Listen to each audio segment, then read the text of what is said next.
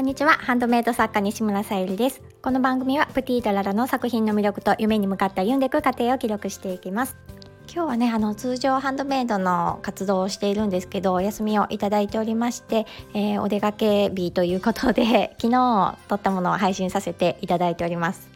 私あのやってみて分かったんですけどあまり予約配信っていうのが好きじゃないなというので、まあ、もちろんねあの時間が本当に忙しくてできない方予約しかできないと思うしあの投稿したいね時間帯ってあると思うのでそちらも活用していくととても便利だなと思うんですけど今のところ現在は私はあの配信したものをその日にあげたいなと思っているので、えー、ちょっと久しぶりの予約配信になります。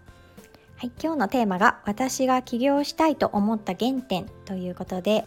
お話しさせていただきたいと思います。えーと、その前にちょっとお知らせをさせてください。昨日ですね、あのマカロンカラーのジュエリーケース販売させていただきました。ベース、ミンネ、クリーマーで販売しております。またチェックの方お願いいたします。合わせてあのネックレスの方もねちょっと自分が身につけたいところから作ったネックレスも販売していきたいなと思っているのでどうだろうこれは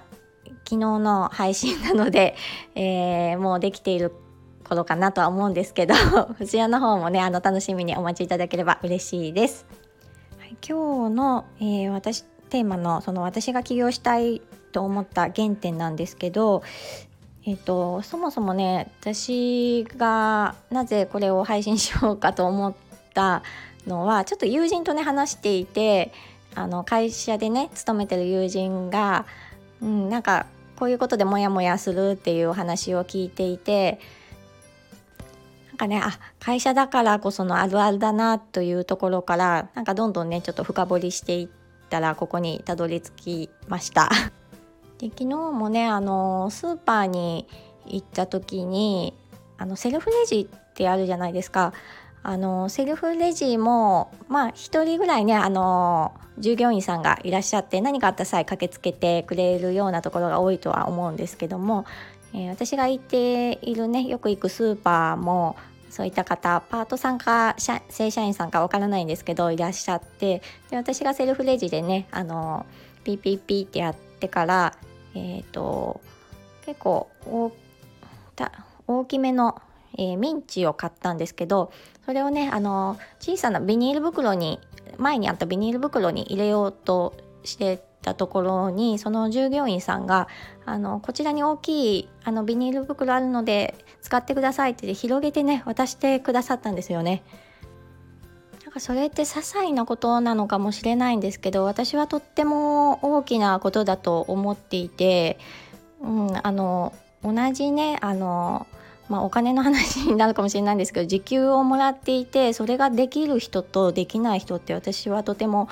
大差だなと思います。気づける人の気持ちにねあの気づける気づけないもそうですし、まあ、気づけたとしてもねあのもしかしたらなんかあの迷惑かもしれないとか あの変なねことがよぎって行動できない人とかもいらっしゃるだろうしそこをねあの良かれと思ってそういうふうにね行動してくださる方って私がもしそこの、えー、店長なりまあ会社の社長さんであったならばすごくねあの、まあ、差をつけるわけじゃないですけど、うん、すごく大切にしたい従業員さんだなって感じると思いました。だってね現に私があこんなところまで気を使ってくださる方がいるんだと思うとまたねそこに行きたいっていうことは会社のメリットにもねなるので、うん、そういった方がいてくれると本当にねあの素晴らしいなと思いますしまたねそういった方は普段でもね何か、うん、あの私のね気づけないようなことを気づけたりとかうん、行動が違うんだろうなっていうふうに普段からのね行動も違うんだろうなっていうふうに思います。そしてねあの大きな 会社になってくるともちろんねあの社長さんが常に見ているわけではないので難しいことではあるんですけどそういった方をねあの評価してくれるような、ね、会社だとすごく大きく成長するところなんだろうなっていうふうに思います。もちろんねあのその方はあの誰かに認められたくってやっているとかっていうわけではないと思いますし会社に評価してもらいたくて行動しているっていうわけでもないかと思うんですけどやっぱりねあの、まあ、長く続けていくとやっぱりねあの同じねあのお仕事内容をしているのに対して、うん、あの気づける部分をたくさんやってる方がまあうん、評価されないとなんかねあのやる気が出てこなかったりとかにねつながってくるかと思うんですよね。そこにやっぱりあの上司の方なりねあの気づいてもらえるか、うん、気づける方か 気づけない方かによってもまたね変わってくるなっていうふうに自分もねあのいろいろ歯科とかいろんなところを転々としましたしあの働いてきて思いますね。でなかなか私があの起業したいと思った原点にたどり着けないんですけど、えーと、そういった中で、えー、やっぱりねあの上司とか、まあ、会社の社長さん、うん、ですごく大きな存在で組織もあの自分がね作ったことがないのに偉そうなことは言えないんですけど本当にねあの大事だなっていうふうに思いますし、うん、やっぱりお客様のためってあの日頃ね言っているにもかかわらず何かなえこれお客様のためじゃないよねっていうことを時々ねあのやっぱり会社なのでしないといけないこともあるかもしれないんですけど、うん、あのさせられたって言ったらあれなんですけどた時に、うん、ちょっとね疑問点を感じることも多々私はあります。例えばねあのいろいろな歯医者さんに勤めさせてもらったのでどことは言わないんですけど、まああのうん、もちろん保険の関係で1回でね終わらせることはできなかったりするんですけど、まあ、治療内容によっては数回ね通ってもらわないといけないっていうのもあるんですがそれとは別にもうあの明らかに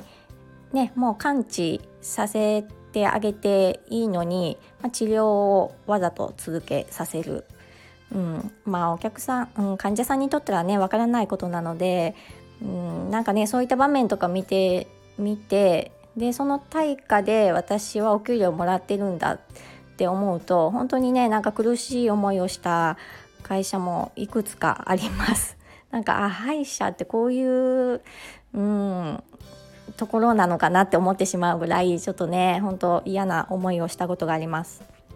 ね、あの正論だけではねやっぱり会社ってあのやっていけないところももちろんあると思うのででなんですがやっぱりいちいちね私いろいろまあ歯医者さんだけじゃなくって引っかかる部分とかあのうーんって考えてしまう部分があったりしてでもねあの逆にそれを淡々とやりこなせる会社員の方とかもいらっしゃるのでやっぱりあの向き不向きっていうのもあるのかなっていうふうには思うんですけども。うん、なんかそこからね私はもう20代の頃から自分で、うん、やっぱり、うん、会社員で勤めている限りやっぱりねお給料もらっている代わりにやるべきこと、えー、お仕事ねあのしていかないといけないのでその自我をね通すわけにもいかない部分ってたくさんあるのでやっぱりそこを通そうと思うとやっぱり自分がトップに立ってまあ一人でねあの個人事業主であってもあのお仕事をしていくことが、まあ、自分にとって ストレスフリーになるなっていう風に感じたのが私のねあの原点だったなっていう風に思います。やっとここにたどり着きました。なんかあのうまく伝わってるかわからないんですけども。まあね、あの会社に対する不満とかね、あの些細なことは言うが安しでね、あの実際自分ができるのかって言ったらそうじゃないところたくさんあると思うのでやっぱりねあのそういった面でも私は自分で起業したいと思いました。はい、えー、今日はちょっと長くなりましたがあのお付き合いいただきましてありがとうございます。今日も聞いてくださりありがとうございます。プティートララさゆりでした。